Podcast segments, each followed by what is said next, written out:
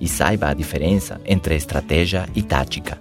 Numa guerra, nós temos a estratégia, que tem a ver com o plano de ataque. Se for no deserto, por exemplo, precisamos criar uma maneira de entrar no campo inimigo e podemos escolher aviões, tanques, desde o mar ou pela terra.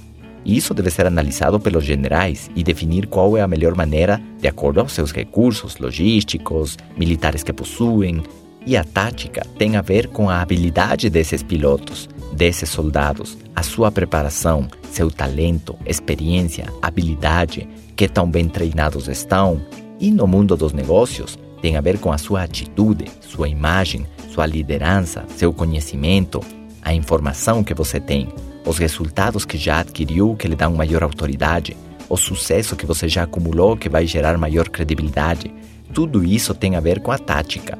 Essas seriam as armas da persuasão: gerar em seu público confiança, credibilidade, autoridade e empatia. Tudo isso tem a ver com a sua tática. Agora, numa guerra, se você tem uma boa estratégia com uma boa tática, você ganha todas as batalhas e ganha a guerra rápido. Essa situação no mundo dos negócios ou na sua empresa de marketing de rede pode se conquistar em 3 anos.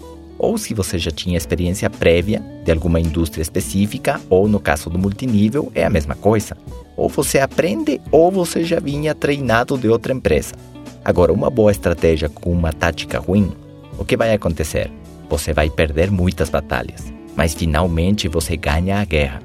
Poderia ser o caso da maioria dos empreendedores do marketing de rede, que iniciaram sua carreira sem saber muito. Não sabiam vender, não sabiam fazer reuniões, apresentar o plano ou treinar as suas equipes. Porém, eles tinham desejo ardente, aprenderam essas habilidades, treinaram o suficiente, adquiriram os conhecimentos necessários, melhoraram a cada dia e, no final, conquistaram o sucesso.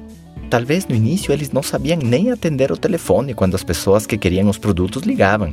Não sabiam motivar ninguém, nem falar em público ou convencer. Não sabiam como liderar ou como trabalhar em equipe. Mas por causa da sua persistência corrigiram tudo e no final deu certo. Vamos com a seguinte combinação: uma estratégia ruim com uma boa tática. Você ganha muitas batalhas, mas finalmente perde a guerra. São pessoas que sabem como se posicionar num mercado, são fluentes, têm carisma e têm bastante habilidade natural, mas não são consistentes, não têm hábito de melhorar a cada dia, esquecem de ser eternos aprendizes, de pesquisar mais, de se atualizar, de participar de cursos e palestras para ter o conhecimento mais recente.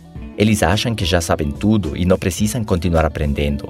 E no fim, esse talento que tinham conseguiu alguns bons clientes ou bons negócios, mas os erros no longo prazo fizeram com que fracassem. E a quarta combinação é uma estratégia ruim com uma tática ruim. Você perde todas as batalhas e perde a guerra rápido. Não saber, mas não fazer. Sem habilidades nem conhecimentos. E sem estar disposto a aprender e seguir algum coach ou mentor. Estariam totalmente perdidos e não saberiam qual caminho tomar. Seria um labirinto do qual nunca poderiam sair.